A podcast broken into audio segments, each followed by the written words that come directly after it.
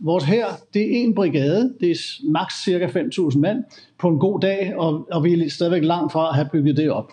Hvis de skal kunne operere i Baltikum, så er det jo min påstand, så skal de være derovre fra starten. Øh, hvis det skal have nogen effekt langs NATO's østflanke. Der er ikke tid til, at Danmark eller andre lande, hvis en krig bryder ud, hvis Rusland øh, vælger ind over grænserne til et baltisk land, at Danmark så først skal til at mobilisere sin brigade og sende den over.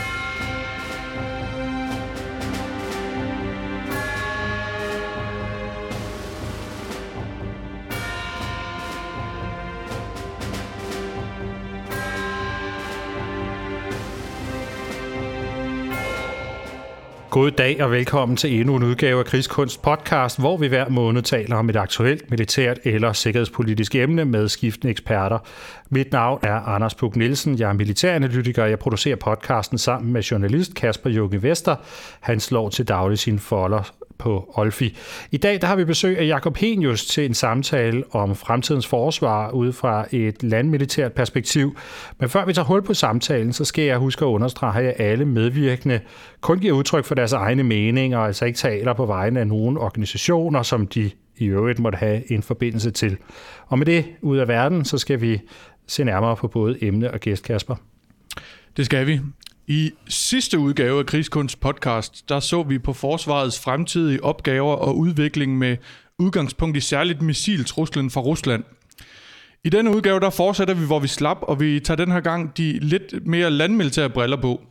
Fordi på Christiansborg, der er udmyndningen af det kommende 10-årige forsvarsforlig i fuld gang. Vi fik faktisk den første delaftale på forlisområdet eh, torsdag den 18. januar. Og det er som bekendt vigtige beslutninger, som skal træffes. For den sikkerhedspolitiske situation er spændt, og det er store beløb, som skal investeres i de kommende år. Så hvordan ser udfordringen så ud med herbriller på? Hvad er herrens opgaver i det fremtidige forsvar, og hvor bør prioriteringerne ligge? Til at tale om disse og relaterede emner har vi besøg af Jakob Henius. Jakob Henius er brigadegeneral og Danmarks forsvarsattaché i Tyskland – han følger således den danske forsvarsdebat en lille smule for afstand i Berlin. Til gengæld er han solidt plantet i den tyske og europæiske sikkerhedspolitiske debat.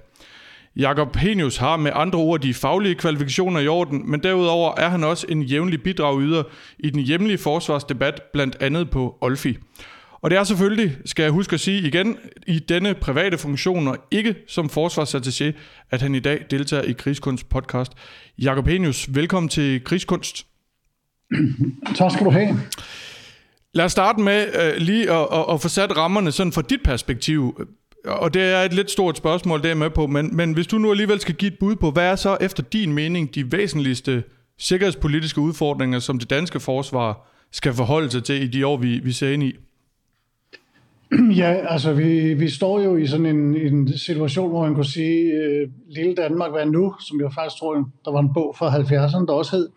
Øh, og hvis vi lige sådan meget hurtigt skal dykke ned på mit eget værn her, så kunne man også sige, hvad er det, vi vil med den danske her? Det er nok det værn, øh, hvor vi kan sige, der, der, der er mest berettiget tvivl om, hvad vej vil det være bedst og rigtigst at gå.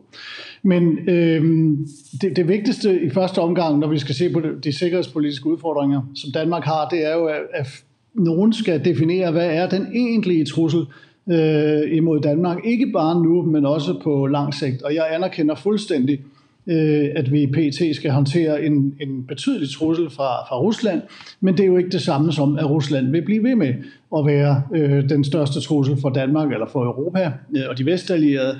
Øh, det vil, når vi ser, øh, hvordan historien har, har ændret sig, øh, også i relationen til Rusland, vil jo nærmest kunne skifte øh, fra det ene øjeblik til det andet. Øh, og det ved vi ikke, om det vil gøre.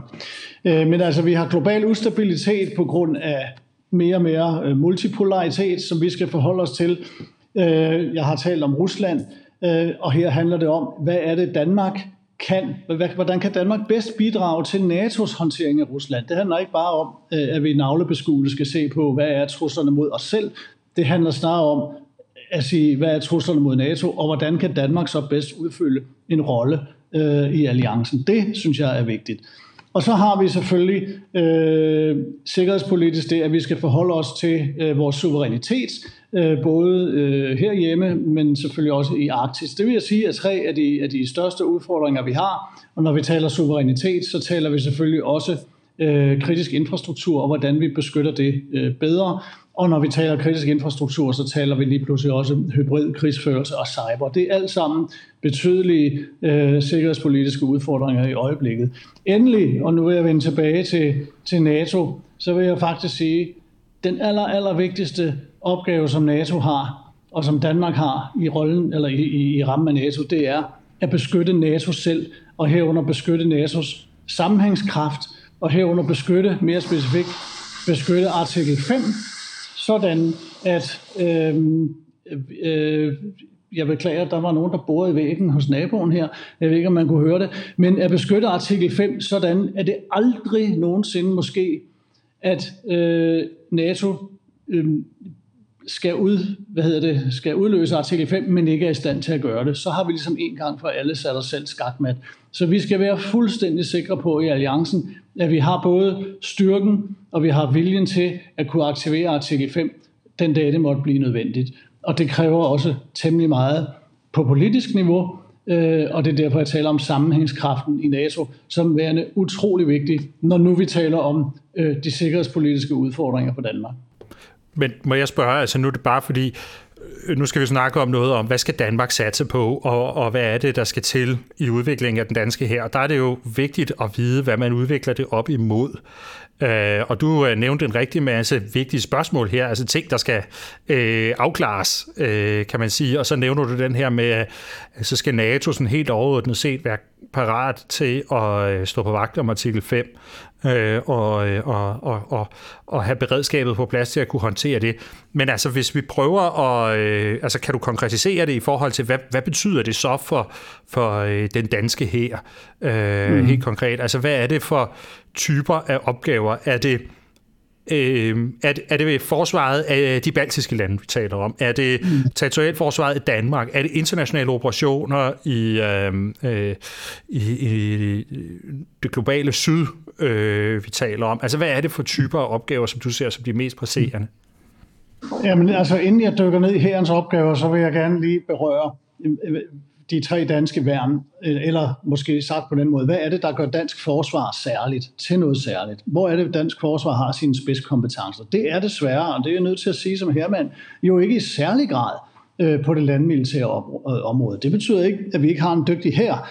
Øh, jeg synes, at vores hær gør det utrolig godt, og har gjort det utrolig godt. Jeg har selv været udsendt i syv øh, internationale missioner, og jeg synes, vi gør det rigtig godt. Så der er ikke noget i vejen med hæren. Men der er rigtig mange lande i NATO, der har en god hær. Så det er ligesom ikke noget, der gør den danske, det danske forsvar særligt med den her her. Det, der gør det danske forsvar særligt, det øh, må jeg jo sige, det er mere vores to blå værn.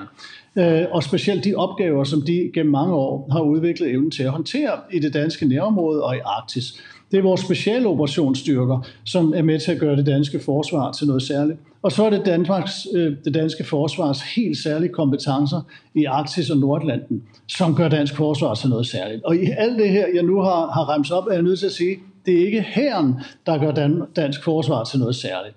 Øh, hvis vi så ser på øh, herrens opgaver, så vil jeg jo sige, øh, jamen, hvad er det, vi vil med vores her? Vil vi være, skal Danmark være et rear area, eller skal Danmark være øh, i frontlinjen? Vores her, det er en brigade, det er maks cirka 5.000 mand på en god dag, og, og vi er stadigvæk langt fra at have bygget det op. Øhm, hvis de skal stå over i Baltikum, hvis de skal kunne operere i Baltikum, så er det jo min påstand, så skal de være derovre fra starten.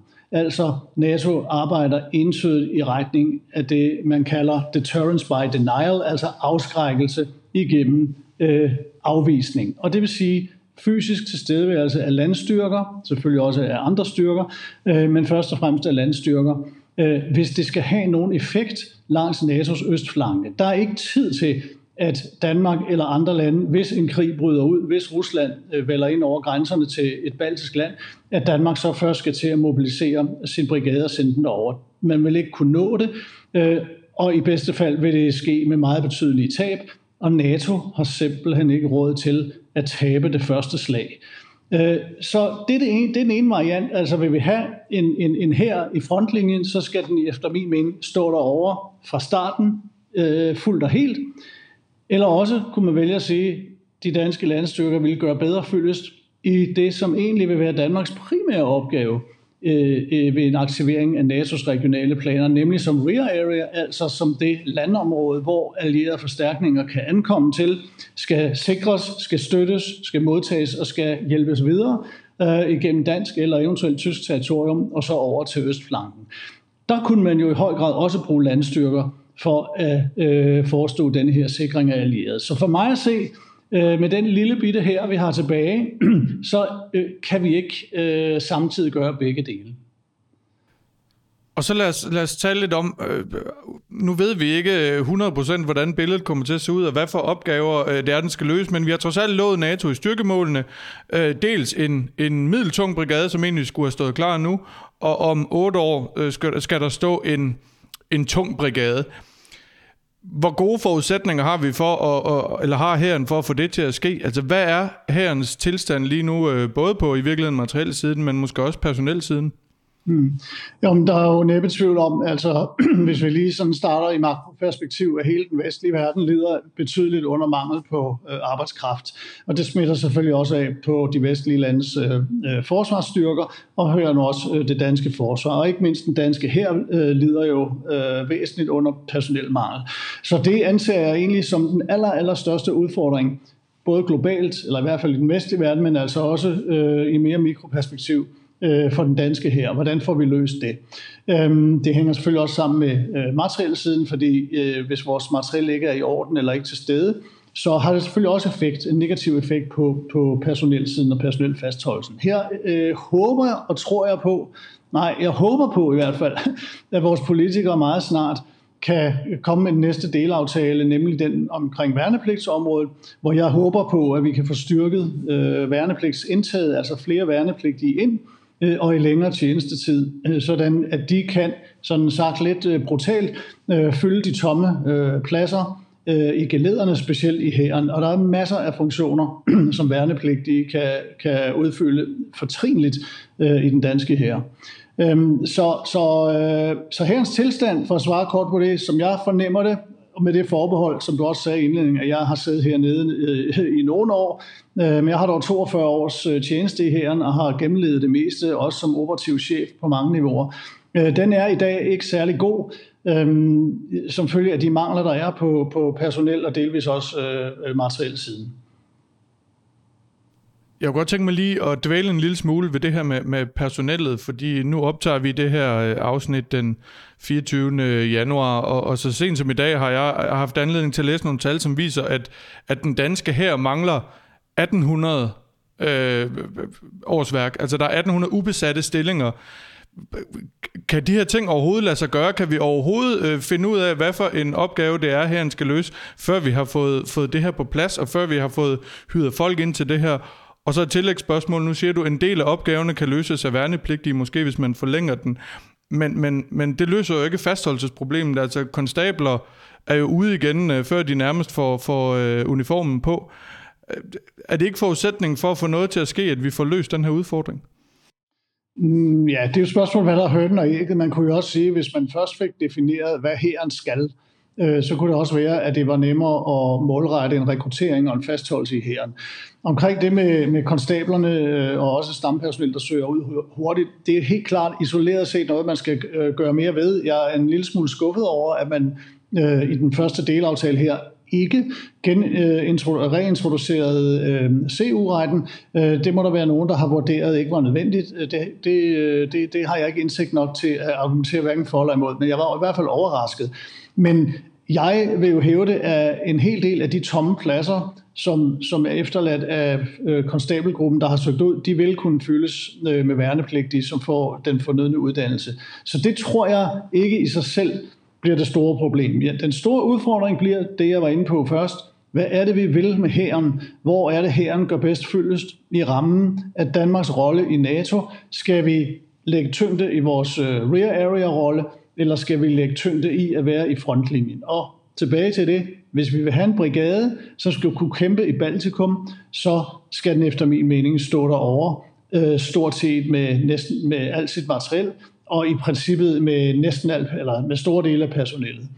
Det er fuldstændig ekvivalent til den situation, vi havde under den kolde krig, hvor de allierede stod stort set opmarcheret langs den indre tyske grænse. Man vidste også dengang, at øh, man skulle være i stand til at tage det første stød, øh, hvis der, øh, det kom til en krig med Varsava-pakten. Tilsvarende er man nødt til at have øh, styrkerne til stede langs NATO's østflanke i dag, så længe vi har den trussel, vi har øh, fra Rusland. Og der tvivler jeg på, at Danmark på nogen måde øh, vil have vilje og, og mulighed for at have en hel brigade, eller størstedelen af en brigade stående derovre. Vi kan se, at øh, den ene øh, kampbataljon, som vi øh, begynder at opstille i, Est, i Letland, der vil vi kunne have øh, øh, en bataljon derovre halvdelen af året. Så det maksimale ambitionsniveau, vil jeg sige, for den, for den danske her vil være, hvis vi var rigtig gode med tiden, øh, at have måske en hel bataljon derovre, men heller ikke mere. Øhm, og så er spørgsmålet, så har vi delt hæren i, i, i, i to, fordi resten når simpelthen ikke derover. Må jeg, lige starte, øh, jeg vil lige starte med at sige, det den øh, uh, CU-ret, du snakkede om, bare lige for, hvis der skulle sidde nogen derude og tænke, hvad det er, du, uh, du taler om, så er det den der ret til civil uddannelse, som man uh, som fastansat i forsvaret kunne, uh, kunne optjene efter en, uh, sådan den gamle ordning, og det blev så afskaffet, uh, og der er meget snak om, om, om det skal genindføres nu som sådan en fastholdelsestiltag. Uh, men må jeg så høre, det du siger, det er, at, at det som du ser det, så bør Danmark fokusere på den der opgave som uh, rear area, altså bagland. Uh, at, og det, det bør være uh, hærens uh, væsentligste opgave, når nu vi ikke det er urealistisk at forestille sig, at vi har en brigade stående fast i, uh, i de baltiske lande. Uh, er, det, er det korrekt forstået, og hvad, hvad vil det i så fald så betyde for, uh, for opbygning af hæren? Altså hvad det er, man mm. skal kunne, og hvad det er, man skal have af, af, af kapaciteter? Mm. Mm. Altså, jeg tænker, altså, det kan stadig give god mening at have brigaden som øh, den sådan, organisatoriske ramme øh, for den danske hær, uanset om den øh, skal operere i, langs NATO's østflanke eller øh, på dansk territorium for at sikre øh, allierede enheder. Øh, det, det vil sikkert give god mening. Man kan så diskutere, jamen, hvis vi vælger rear area-rollen, skal vi så, hvor mange kampvogne har vi så reelt brug for? Mm, I virkeligheden måske ikke så mange. Øhm, men der kommer jo også en tid efter, øh, efter den nuværende, som jeg var inde på i starten, så tror jeg ikke på, at Rusland kommer til til evig tid at være øh, NATO's og Danmarks øh, hovedudfordring. Altså hvis vi ser på vestens relation til Rusland øh, gennem flere hundrede år, så er det jo altid været en sinuskurve. Nogle gange var forholdet øh, rimeligt, og nogle gange var vi endda allieret, og andre gange var det dårligt, som det er for eksempel nu.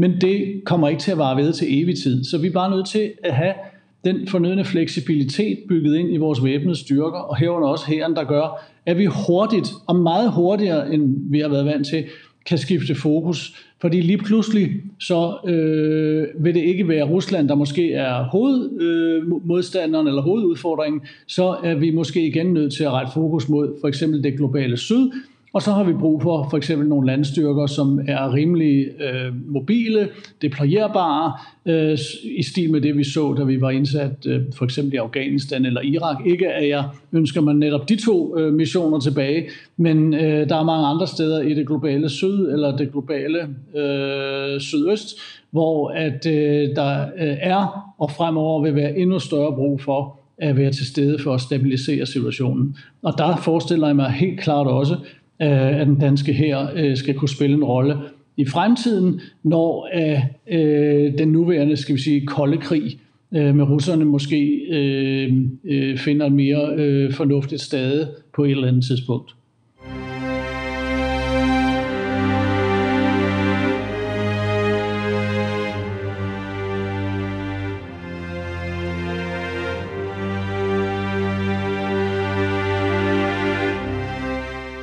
Et, et paradoks, jeg nogle gange har tænkt på, øh, og som også øh, taler lidt ind i, i, i den her diskussion, det er, øh, om det overhovedet giver mening at begynde at udmynde et forlig. Det er vi gået i gang med.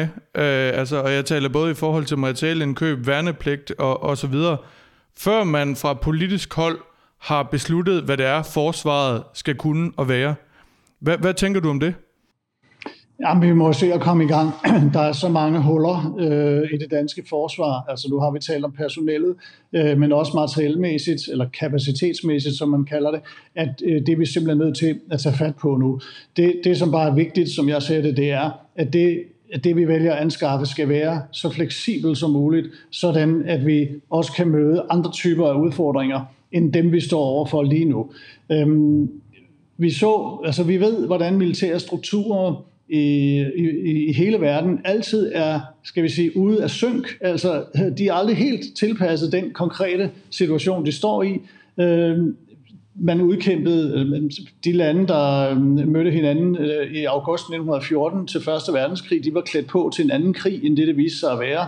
Franskmændene var overhovedet ikke konceptuelt klar til 2. verdenskrig, da tyskerne angreb den og troede, man skulle kæmpe Første Verdenskrig. Vi kan se på os selv i 1864. Øh, vi øh, troede stadigvæk, at vi skulle øh, kæmpe på samme måde og samme materielle, på samme materielle niveau som i den første slesvigske krig. Så det er bare et faktum, at, at militære strukturer, forsvar i det hele taget, er som supertanker, som det tager utrolig lang tid at vende. Hvis vi skal bare gå meget kort tid tilbage og se på os selv, I ved, at den kolde krig sluttede i 1900, omkring 1990. Hvornår var det, at Danmark forlod øh, konceptet med en stor mobiliseringshær og 4-5 brigader? Det var i 2005. Det var 15 år efter, at den kolde krig var slut, at vi tog konsekvensen. Nogen kunne sige, at så skulle vi næsten hellere lade være, for så havde vi haft den her, vi har brug for nu, øh, hvis vi havde ventet yderligere 15 år. Men øh, det er bare for at sige, at vi træffer de her beslutninger meget sent, og vi har en tendens til at indrette vores strukturer i forhold til det øjeblikkelige, uden at se ret meget fremad. Og her er det så, jeg håber, at vi kan med de anskaffelser blandt andet, som kommer med det den forsvarsaftale, som, som netop er gået i gang, at, at dem, der skal træffe de beslutninger, sørger for, at vi køber mest muligt, at vi køber os til mest mulig fleksibilitet, som også kan bruges i andre scenarier, end bare det, vi står i lige i øjeblikket. Jeg kan godt øh, følge den der med fleksibiliteten og den der usikkerhed om, hvad er det for typer af opgaver, og problemet er jo også, et eller andet sted, så kommer der jo bare flere opgaver til, fordi bare fordi Rusland lige nu er opleves som en, øh, en stor udfordring i nærområdet, så har det jo ikke fået alle, øh, alle de opgaver, øh, som, som vi løste for 5-10 år siden i det globale syd til at, til at gå væk. Vel? Så det, det, det der med at skulle kunne mange ting. Men noget, jeg godt kunne tænke mig at få øh, udpindet lidt, også fordi jeg kan godt følge den der, du også siger med, øh, at det er svært det der med at og nødvendigvis skulle fokusere på at være fremme i Baltikum, og, og, og et eller andet sted, så kan jeg godt se for mig, hvad er det opgaven går ud på som her, hvis man er fremskudt helt hen på fronten og kæmper mod Rusland. Men, men hvad er det for typer af opgaver, der vil ligge i den her med at være rear area øh, herhjemme i Danmark? Hvad er det, hæren vil skulle, øh, skulle løse af, af opgaver her? I forbindelse med en, øh, en, en, en krig mod Rusland? Jamen det er, er, er opgaver, som så altså, jeg vil starte med at sige forsvaret. Det handler om at, øh, at sikre øh, ja, selvfølgelig vores eget territorium, men først og fremmest sikre allierede styrker, som kommer ind til, øh, til danske øh, faciliteter, danske havne, danske øh, flyvestationer og, og så videre. Det handler det især om. De skal sikres mod angreb fra luften. Det vil måske være et spørgsmål for ikke mindst for vores flyvevåben, men det kræver først og fremmest et stærkt øh, jordbaseret luftforsvar. Øhm, herrens rolle, det vil øh, for mig at se være at være med til at sikre de her styrker på jorden, øhm, og det kan jo godt have et forholdsvis tungt logistisk aftryk. Øh, vi skal sikre, at der er den meget berømte militære mobilitet, sådan at styrkerne kan komme videre. Der kan blive tale om meget betydelige styrker, som i øh, en periode skal opholde sig øh, på dansk territorium. De skal ikke gå og sikre sig selv. Øh, det vil øh, dansk forsvar øh, uden tvivl øh, øh, få til opgave. Og så kan man se mod hvad? Ja, altså hvis vi forestiller os en, en højintensitetskrig med, øh, med betydelige allierede styrker i Danmark, så må vi også forvente, at øh, vores modstandere er, er øh, interesseret i at gøre noget mod det. Og det kan også være, ud over angreb fra luften og angreb med øh, missiler og droner, jo også være med øh, subversion eller sabotageenheder eller Øh, øh, specialoperationsstyrker, som øh, så øh, vil prøve at operere på dansk territorium for, for, øh, øh at ødelægge øh, mulighederne for allierede styrker i at komme videre frem. Så det er en af de opgaver, og jeg også forestiller mig, at danske landstyrker ville skulle have i givet fald.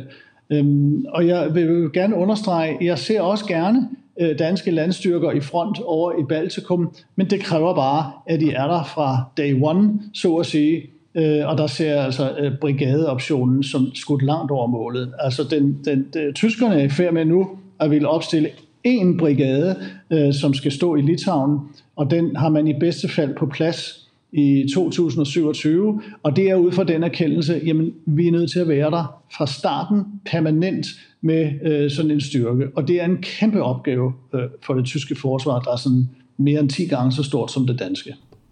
Men jeg kunne godt tænke mig at, og så høre, altså sådan som konceptet er øh, lige nu, så er det jo meget, at det er tiltænkt hjemmeværnet øh, at øh, håndtere den der opgave med øh, det, man kalder host nation support, ikke? altså den der værtsnationsstøtte, og i virkeligheden håndtere alle de opgaver, der er i Danmark med beskyttelse af kritisk infrastruktur, øh, beskyttelse af de der øh, øh, fremmede herenheder, der er i, i Danmark og sådan noget. Altså, hvad, hvad, hvad er det, hæren vil kunne øh, som er noget andet end det hjemmeværnet ville kunne. Og grund til, at jeg siger det, det er fordi, øh, uden at jeg jo selv er, jeg er jo ikke selv herreofficer, men jeg synes bare, det virker som, øh, som en opgave, jeg hurtigt vil forestille mig, vil kræve nogle kapaciteter, som hjemmeværnet ikke umiddelbart har.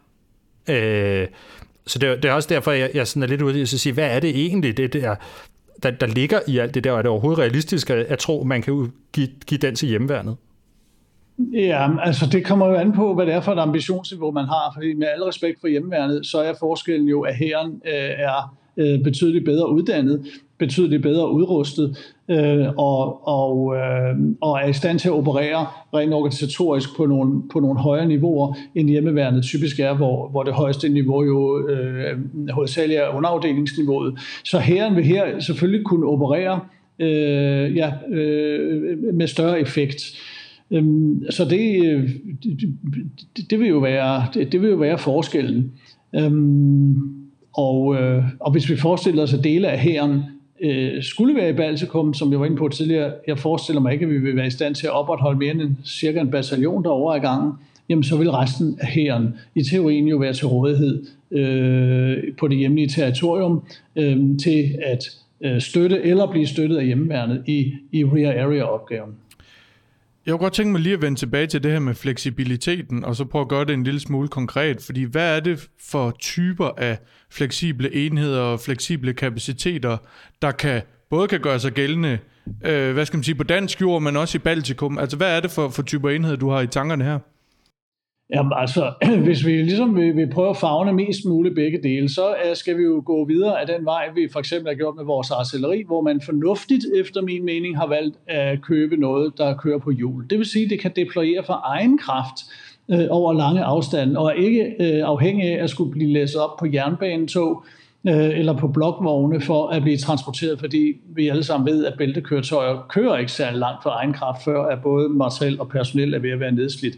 Så det at have, for eksempel have, have stadigvæk pansret, altså beskyttet våbensystemer, platformen på hjul, øh, vil være for mig at se den rigtige vej at gå. Det vil skabe bare, altså det er et meget specifikt område, det vil skabe øh, betydelig fleksibilitet øh, i, i herrens fremtidige anvendelse. Hvis vi så dykker videre ned i det der, nu fik vi åbnet for den her med, med, med hvad skal der købes af grej. Altså, øh, øh, hvor står vi egentlig henne med, med hæren i dag? Uh, hvad, hvad er det, der er øh, på, på ønskelisten, øh, som, som der egentlig er, er brug for? Altså, vi snakker meget om, om en brigade, men, men, men hvad ligger der egentlig i det? Ja, altså det, jeg vil jo mene, det aller, aller vigtigste for brigaden øh, lige nu, og det er jo også i støbeskeen, det er jo at få øh, sit eget luftforsvar. Øhm, altså sit eget øh, taktisk eller kortrækkende, eller very short range, som det også hedder, øh, øh, air defense. Øh, Øh, hvis, ikke, hvis ikke en brigade kan beskytte sig selv øh, mod lufttruslen, så øh, er det ikke en troppeenhed. Men der er mere end det. Øh, altså det er på vej heldigvis, og der er også meget bekendt tegnet, eller ved at blive tegnet kontrakt om et, om et øh, system, som kan løse øh, den opgave for brigaden, og det vil forhåbentlig øh, komme i løbet af de kommende år. Så der, hvor jeg efter det ser øh, den, den væsentligste den væsentligste, det væsentligste behov, hvis vi ønsker at have en brigade som troppeenhed, der kan kæmpe samlet i sin helhed som medium eller tung brigade, uanset hvor i verden det er. Så skal vi have den fornødne logistik til for det første at deployere den derhen, hvor den skal, for det andet at opretholde øh, kampen øh, til en selvstændigt kæmpende brigade i den tid, der er nødvendig. Og den tid, der er nødvendig, det er jo jævnfør NATO's krav mindst 30 dage, om jeg så må sige, øh, hele tiden kontinuerligt skal der være 30 kampdages forsyninger til rådighed. Det er der jo overhovedet ikke. Øh, det er der heller ikke i næsten nogen andre vestlige lande. Øh, der har man jo øh, kun for eksempel ammunition til få dages kamp. Det skal der ændres radikalt på, og det håber og forventer jeg også, at vi kommer til at se Øh, som led i denne her forsvarsaftale, at der bliver indkøbt store mængder ammunition, øh, hvis det er, vi mener det for alvor med brigaden som, øh, som øh, troppenhed. Det er ikke engang gjort med det, fordi hvis vi ønsker at have en brigade, der kan slås som troppeenhed, så skal vi have en krigsreserve. Det er ikke nok, at vi har øh, forsyningerne, men vi skal også have øh, ekstra kampvogne til at erstatte dem, der går tabt. Vi skal have ekstra artilleripjæser, vi skal have ekstra lastvogne, vi skal have en rimelig såkaldt krigsreserve, som kan, øh, som kan erstatte tab. Og vi skal selvfølgelig have en personelreserve, som kan erstatte tab af personel. Øh, her hægter jeg også, øh, hænger jeg også min hat lidt på, øh, øh, at vi med en værnepligtsordning kan skabe en større personelreserve. Så det er, øh, det, det er nogle af de øh, u, u, uomgængelige krav, der vil være, hvis vi mener det øh, alvorligt med at have øh, en brigade som troppeenhed. Og det var et perfekt oplæg til mit næste spørgsmål, fordi jeg vil netop spørge ind til værnepligten. Øh, og du nævnte, at, at du ser for dig, at værnepligtige kan spille en, en større operativ rolle i fremtiden. Hvordan forestiller du dig, at, eller hvordan ser du for dig, at, at øh, værnepligtsordningen skal, skal indrettes? Har vi brug for flere? Har vi brug for ligestillet værnepligt? Skal den være længere? Og skal den indrettes efter den opgave på det følge, vi får? Altså vil det se anderledes ud, hvis politikerne beslutter, at det primært skal være forsvar af dansk jord og fremmede tropper på dansk jord, kontra hvis vi øh, skal være mere til stede i udlandet? Altså for det første så, øh, altså jeg, jeg er meget positiv, øh, jeg er meget fortaler for værnepligt. Jeg har selv været værnepligtig, og det var det, som øh, overbeviste mig, om jeg gerne vil være i forsvaret. Jeg har uddannet øh, tusinder af værnepligtige, øh, og jeg har set værnepligtige på alle mulige niveauer fungere utrolig godt. Jeg har set færdiguddannede værnepligtige, som efter lidt tillægsuddannelse har fungeret utrolig godt i internationale missioner, ofte bedre øh, end professionelle, øh, øh, også både danske og udenlandske professionelle soldater. Så jeg har kæmpe tillid til værnepligtssystemet øh, som system betragtet. Samtidig ser jeg værnepligten som simpelthen et redskab, som man bruger for at få øh, den, den nødvendige kvantitative og kvalitative bemanding af øh, ens forsvar. Øh, så sådan skal man se på det. For mig er det ikke et eller andet ideologisk projekt om, at alle unge skal ind og have en opdragelse. Det er et spørgsmål om, at øh, vi skal have øh, de soldater, som vi har brug for. Og det kan værnepligtige øh, sagtens løse, selvfølgelig på nær visse specialistfunktioner, der kræver Øh, øh, meget lang uddannelse eller rutinering. Men, men det, det har vi så øh, selvfølgelig professionelt til at håndtere. Øh, jeg som, håber som sagt meget, at vi med, med den næste delaftale kommer til at se en udvidelse af værnepligten, længere tjenestetid og flere værnepligtige ind. Øh, det forventer jeg, øh, men jeg fornemmer også, ud fra hvad jeg også selv følger med medierne hjemmefra, at der er øh, politisk følsomhed. Øh, det ved vi jo, der er omkring det her spørgsmål, og så kommer vi også lidt ind på det, du sagde med ligestilling.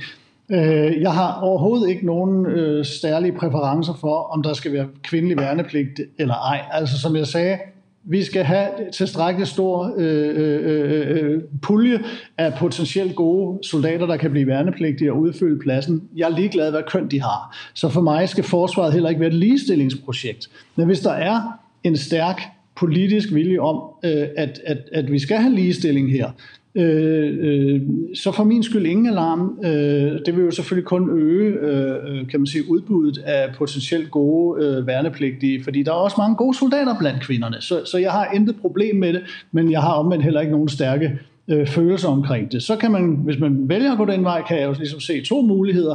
Man kan enten sige, at vi gør det obligatorisk for alle 18-årige kvinder at møde til forsvarets dag. De skal ligesom på session, som det hed i gamle dage, men derfra kan det stadig være frivilligt for dem, om de så vil øh, øh, faktisk gøre, som de kan i dag, altså aftjene på værnepligtslignende vilkår, eller man kan gå hele vejen og så sige, jamen de skal både møde på forsvarsdag og øh, er, øh, kan potentielt blive tvunget ind øh, på lige fod med mændene.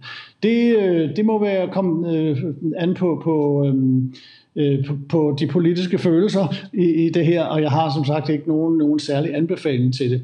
Dog vil jeg sige, at jeg har en anbefaling, og det er, at med den eksisterende ordning, der er noget af det, der opleves som egentlig en stor uretfærdighed øh, hos, øh, hos de mandlige værnepligtige. Det er det, at øh, kvindelige værnepligtige kan sige op øh, i værnepligtsperioden til enhver tid, hvorimod mændene jo i princippet øh, skal blive øh, tiden ud, øh, hvis medmindre de er, er fysisk eller mentalt øh, uegnet. Og lige netop der vil jeg sige, hvis, hvis man vælger at fastholde det eksisterende system med fuld frivillighed for kvinder, så vil jeg dog håbe, at man laver en kontraktændring, som gør, at kvinderne også vil være øh, bundet, om jeg så må sige, til at blive tiden ud.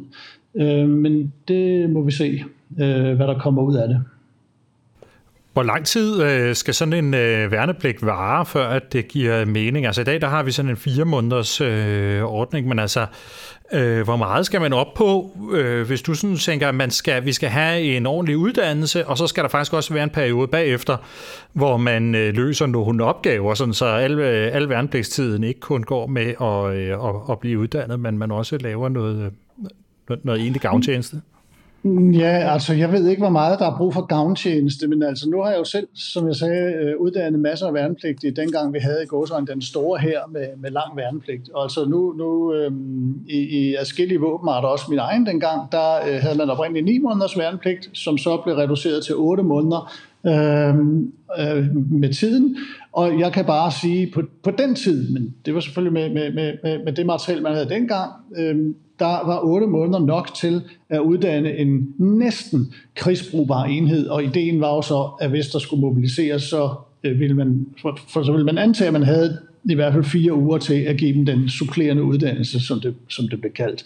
Så jeg vil sige, at for de fleste våbenarter, så vil 8-9 måneder være nok til at give det fornødne øh, uddannelsesniveau, og hvis man oven i det så også vil have øh, værnepligtige til, til, til gavntjeneste, øh, jamen så måtte man jo så øh, lægge nogle måneder oveni. Men jeg ser først og fremmest behovet for at, at uddanne den til at være helt eller næsten helt øh, krigsbrugbare, og så kan man for min skyld øh, hjemsende dem, og så skal de selvfølgelig stå i et mobiliseringsregister øh, med, øh, hvad der svarer til det, vi i gamle dage kaldte en mødebefaling, sådan at de kan blive indkaldt øh, med kort varsel inden for en vis periode af deres øh, efterfølgende liv øh, til at, øh, at gøre tjeneste. Omkring det, om de skal kun kunne tjene i Danmark eller, eller også i udlandet, øh, altså vi skal lige huske, at øh, under den kolde krig havde vi jo meget store dele af den danske her, som skulle ned og operere øh, i det daværende Vesttyskland, altså uden for Danmarks grænser. Så det kan jeg slet ikke forestille mig skulle være noget problem at sende værnepligtige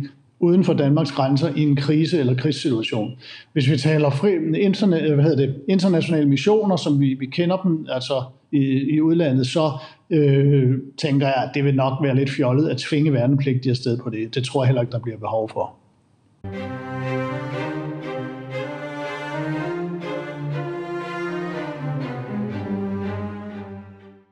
Hej, det er Anders her. Jeg afbryder lige udsendelsen for at fortælle, at det er takket være donationer fra lyttere af programmet, at Krigskunst podcast kan hænge sammen. Det er ikke gratis at lave en podcast, og derfor er Kasper og jeg meget taknemmelige over for dem, som støtter projektet. Hvis du også har lyst til at bakke op, så kan du gøre det enten på Patreon eller på YouTube. Hvis du mest lytter til programmet gennem en podcast-afspiller, så vil jeg anbefale Patreon. Der kan du støtte os ved at gå over til patreon.com-krigskunst. Og hvis du følger os gennem YouTube, jamen, så kan du støtte os ved at blive medlem af det, der hedder Krigskunst Ekstra. Det koster begge steder 50 kroner om måneden, og udover at støtte Krigskunst Podcast, jamen, så får du også adgang til vores medlemspodcast, der hedder Krigskunst Ekstra. Det er sådan nogle øh, mindre ekstra udsendelser, som Kasper og jeg udgiver med det, man kan kalde ujævne intervaller. I Krigskunst Ekstra, der diskuterer vi mindre emner, typisk mere dagsaktuelle historier, som rører sig inden for det militære og det sikkerhedspolitiske. Og øh, hvis du støtter os på Patreon, jamen, så får du så derudover også adgang til et personligt link, som du kan bruge i din podcast-afspiller, og der kan du så høre udsendelserne uden sådan nogle afbrydelser, øh, som den her, med opfordringer om at støtte podcasten. Og med det, tilbage til udsendelsen.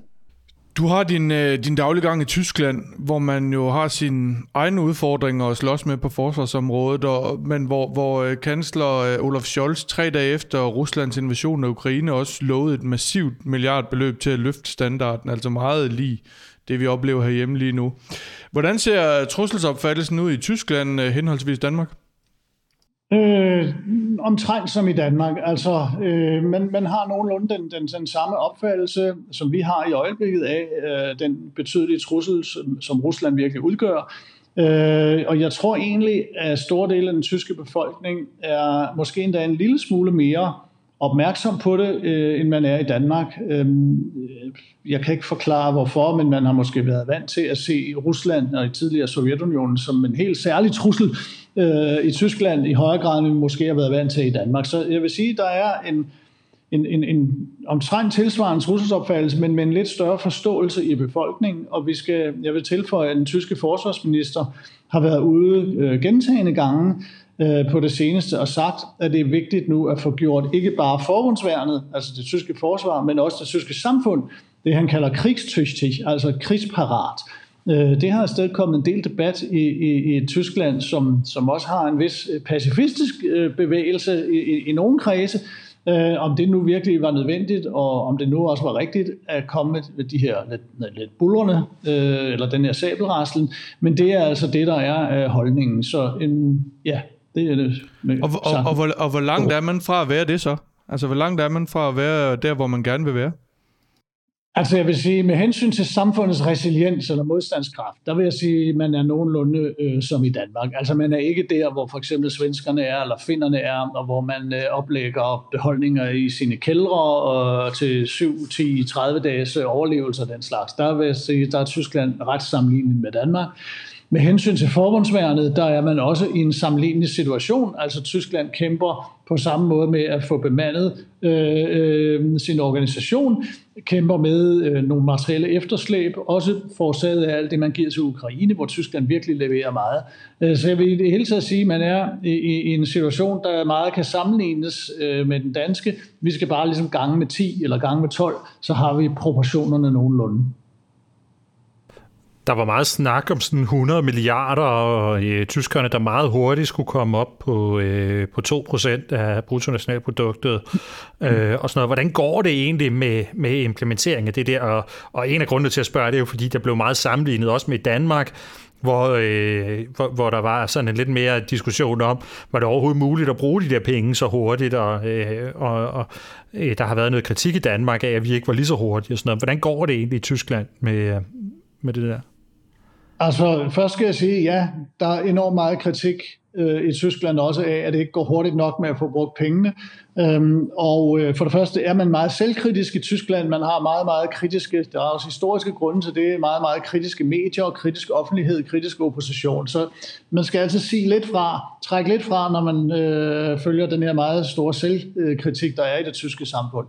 Man skal også være opmærksom på, at ligesom vi har det, der hedder FMI i Danmark, altså Forsvarsmateriel Indkøbsstyrelse, så har man en tilsvarende materiel anskaffelsesorganisation i Tyskland, og den lider også af det problem, øh, at der simpelthen ikke hænder nok. Der er ikke sagsbehandlerkapacitet nok til pludselig at skulle anskaffe øh, tre gange så meget materiel, øh, dobbelt så hurtigt, som man, har været, som man egentlig er organiseret til. Men i lyset af de udfordringer, så går det forbløffende godt med at få brugt de 100 milliarder. Altså her, øh, når vi når lidt længere hen på året her i 2024, så har man disponeret alle de 100 milliarder euro. Det vil sige, så har man indgået kontrakter, eller i hvert fald truffet politiske beslutninger om, hvor man vil indgå kontrakter. Og cirka når vi når frem til 2027, så er, ifølge de prognoser, der er nu, så er, så er de 100 milliarder simpelthen brugt, altså betalt ud til, øh, til de systemer, som øh, man så vil anskaffe. Og det er noget af det, man vil anskaffe. Øh, det, som man har øh, kunnet bruge pengene på, øh, det er at købe F-35 kampfly, det er at købe nye øh, tunge transporthelikopter, det er at købe P-8 maritime patruljefly, det er at bygge nogle flere frigatter af en type, der hedder F-126 osv. Plus, der har været penge til også skubbe noget ind til mere øh, støtte til Ukraine, og også bruge nogle af pengene til nogle driftsudgifter øh, omkring forbedring af infrastruktur og sådan noget. Øhm, så øh, pengene har i den grad fået ben at gå på, og synes jeg øh, egentlig øh, i et, et, et hurtigt tempo, når man tænker på, hvor utrolig lang tid det faktisk tager at købe militært materiel, fordi det tager lang tid at producere. Så ind på øh, HK9 kan man med andre ord godt kigge syd for grænsen og få noget inspiration? Mm, ja, det vil jeg tro. Og HK9, det er jo, det er jo så øh, Forsvarsministeriet øh, bare lige for, øh, og Forsvarskommandoen. Øh, jeg kan godt tænke mig at høre dit bud på, på noget, jeg har gået og tænkt på, fordi før i tiden, hvis vi spoler et par år tilbage, så ligesom det, der, det man altid sagde hey, i sådan nogle kredse, som, øh, som det, det, der hvor, øh, hvor jeg færdes ind på Forsvarsakademiet, det var, at når Danmark skulle kigge på strategiske partnere, så kunne vi ligesom kigge til USA, for at øh, det var der, hvor der var noget, vi kunne bruge til, øh, til hvad skal vi sige, sikkerhed i Europa, forsvar af os selv. Det var amerikanerne, der garanterede vores sikkerhed. Så var der britterne, dem kunne vi lidt bruge til noget omkring det maritime, især Østersøen og sådan noget. Og så skulle vi sørge for at være gode venner med franskmændene, fordi øh, det var dem, der altid var, øh, var, var var friske på at lave nogle øh, stabiliseringsoperationer og noget, øh, sådan noget nede i, i Afrika øh, og sådan noget. Men tyskerne, dem kunne vi faktisk ikke rigtig øh, bruge til så meget, fordi de var ikke rigtig garant for noget af det her. Altså, der var den der pacifistiske holdning, og de ville ikke rigtig noget. Det har jo ændret sig på en eller anden måde. Altså vi ser jo øh, Tyskland i dag gå ind og tage ansvar i, øh, i, i europæisk sikkerhed på en helt ny måde. Mm. Øhm, og, øh, og jeg kunne egentlig godt tænke mig at høre dit bud på, hvor, hvor, hvor kan vi egentlig bruge Tyskland som, som samarbejdspartner i dag? Er der nogle særlige områder, hvor det vil være særligt oplagt, at vi kigger, øh, kigger mod syd i, i dag? Ja, først skal vi huske, at når vi går tilbage til den, det, jeg kalder den første kolde krig, altså perioden fra 1945 til cirka 1990, der havde vi jo et meget, meget tæt samarbejde. Altså forsvars, øh, samarbejde med Tyskland, også på det landmilitære område. Vi havde jo dansk-tysk korps øh, med en dansk og en tysk division. Det er det, der i dag er blevet til Multinational Corps Northeast og flyttet til Stettin og har fået Polen med som, som, som rammenation. Øh, men på det hele det landmilitære område havde vi en meget tæt, meget integreret samarbejde med tyskerne. Vi havde det også i, inden for de andre værn øh, i, i, i varierende grad, ikke mindst inden for, inden for det maritime. Så vi har jo været vant til at have et meget tæt samarbejde med Tyskland. Og så sker der jo det, øh, under de sidste 30 års øh, kan man sige, mellemperiode, hvor vi ikke havde kold krig, øh, og kunne gå ud i verden og lave øh, stabiliseringsoperationer, at der øh, havde Danmark og Tyskland bare noget forskellige syn på det at bruge det, vi kalder hard power, øh, øh, henholdsvis at tage risici. Og der viste, men, men først der, viste Tyskland, det samlede Tyskland sig jo så, som, øh, øh som du siger, noget pacifistisk. Øhm, altså man belagde simpelthen tyske enheder i udlandet med meget større restriktioner, end vi for eksempel gjorde på dansk side. Og det var det, der gjorde, at det blev mere naturligt for, for, for dansk forsvar at samarbejde med mere øh, det, man kalder like-minded lande som Storbritannien, USA og Frankrig. Øhm, men nu er den tid jo slut. Øh, vi har næsten ikke nogen øh, så større internationale øh, stabiliseringsoperationer i øjeblikket. Øh, vi har lidt øh, træner og stabsofficerer hister her, men vi har jo slet ikke det, som vi havde øh, indtil og med Afghanistan, eller nogen vil sige Mali. Øh, så, og nu er vi tilbage i en, en form for koldkrigsscenarie, så det giver jo rigtig god mening, som du også antyder, at prøve at få genskabt noget af det tætte samarbejde, som vi i sin tid havde med, med tyskerne. Nu er tyskerne ikke pacifister længere. De står i spidsen for at sige, at vi skal sætte hårdt mod hårdt over for russerne, og Tyskland er, det tyske forbundsland er rigtig glade for at være tilbage i den gamle rolle, hvor, man, hvor det ligesom er, jamen, enten er der fred, eller også er der krig. Der er ikke sådan noget midt imellem, hvor vi ikke rigtig tør sætte vores soldater til at bruge øh, magt, fordi tænk nu, hvis nogen øh, siger, at det, det, det er ligesom nazisterne i 40'erne. Øh, nu, nu, nu kan Tyskland ligesom øh, enten slappe af, og så samtidig forberede sig på krig, og hvis der bliver krig, så skal de nok være øh, blandt de bedste øh, og øh, mest lojale af vores allierede. Det er en rolle, som forbundsværnet godt kan lide. Der, hvor Danmark især vil kunne samarbejde, øh, med forbundsvandet, hvor vi også gør det. Det er selvfølgelig på det maritime område, altså i, i, i Østersøen, øh, hvor, hvor der selvfølgelig, øh, og det skal jo allerede i dag, er et samarbejde, og vi indgår i nogle af de samme taskforces osv. Det er også på det luftmilitære område, hvor blandt andet jo, som jeg sagde før, Tyskland nu også øh, køber F-35 kampfly, og det ville da være mærkeligt, hvis ikke vi kunne øh, lave noget, noget, noget samarbejde, både, både uddannelsesmæssigt og logistisk og operativt, Tyskland har købt øh, de her øh, P-8 øh, maritime patruljefly, som jeg hører, øh, at Danmark også kraftigt overvejer at købe. Det vil også være oplagt at have et luftmilitært samarbejde på det område. Vi uddanner allerede i dag danske helikopterpiloter øh, på den tyske helikopterskole, øh, og der er, en, der er en række andre områder. Og så kan jeg jo også sige, at det vil jeg gerne tage lidt æren for. Lige nu har jeg så min forsvarsattaché hat på, det er, at øh, det lykkedes mig ved hårdt arbejde at få øh, den første tyske elev på master i militære studier på Forsvarsakademiet. Jeg håber, han gør det godt, Anders. Øhm, og den næste, han kommer allerede til maj måned. Så, så også øh, på, på det uddannelsesmæssige område øh, har vi, er vi begyndt at nærme os hinanden, som vi skal, fordi øh, vi behøver ikke længere have den her berøringsangst øh, med hensyn til, at vi opererer på forskellige måder, øh, når vi er langt væk øh, hjemmefra, for det er vi ikke rigtig mere. Jeg tror, at vi øh, med den her afstikker til Tyskland er ved at være noget øh, til vejs ende i øh, den her udsendelse. Men mindre du har noget, du gerne vil tilføje, Jacob? Øh, nej, ikke rigtigt, men hvis jeg bare, øh, jeg vil måske bare sammenfatte og så sige, jeg synes, det er jo velvalgt, at I netop øh, har fokuseret på hæren, øh, fordi, som jeg startede med at sige, og som det også er skinnet igennem, så synes jeg jo, at den danske hærs rolle er det mest udfordrende i øjeblikket, øh, når vi ser på vores værn, med hensyn til at få defineret, hvad er det egentlig, vi vil bruge hæren til, øh, og hvordan sikrer vi, at vi har den mest fleksible her, sådan at vi kan håndtere andet end det, der står lige for, men også det, der venter rundt om hjørnet. Vi lader det være ordene, Jakob Henius. Tak fordi du vil være med. Selv tak, det var en fornøjelse. Og til jer, der har lyttet med derude, hvis I ikke allerede abonnerer på Krigskunst podcast, så kan I gøre det inde på krigskunst.dk, hvor der ligger et link til jeres foretrukne podcast afspiller. Vi er også på YouTube, hvor der så er billede på. Vi udkommer en gang om måneden, hver gang med et nyt emne, vi tager under behandling på genhør.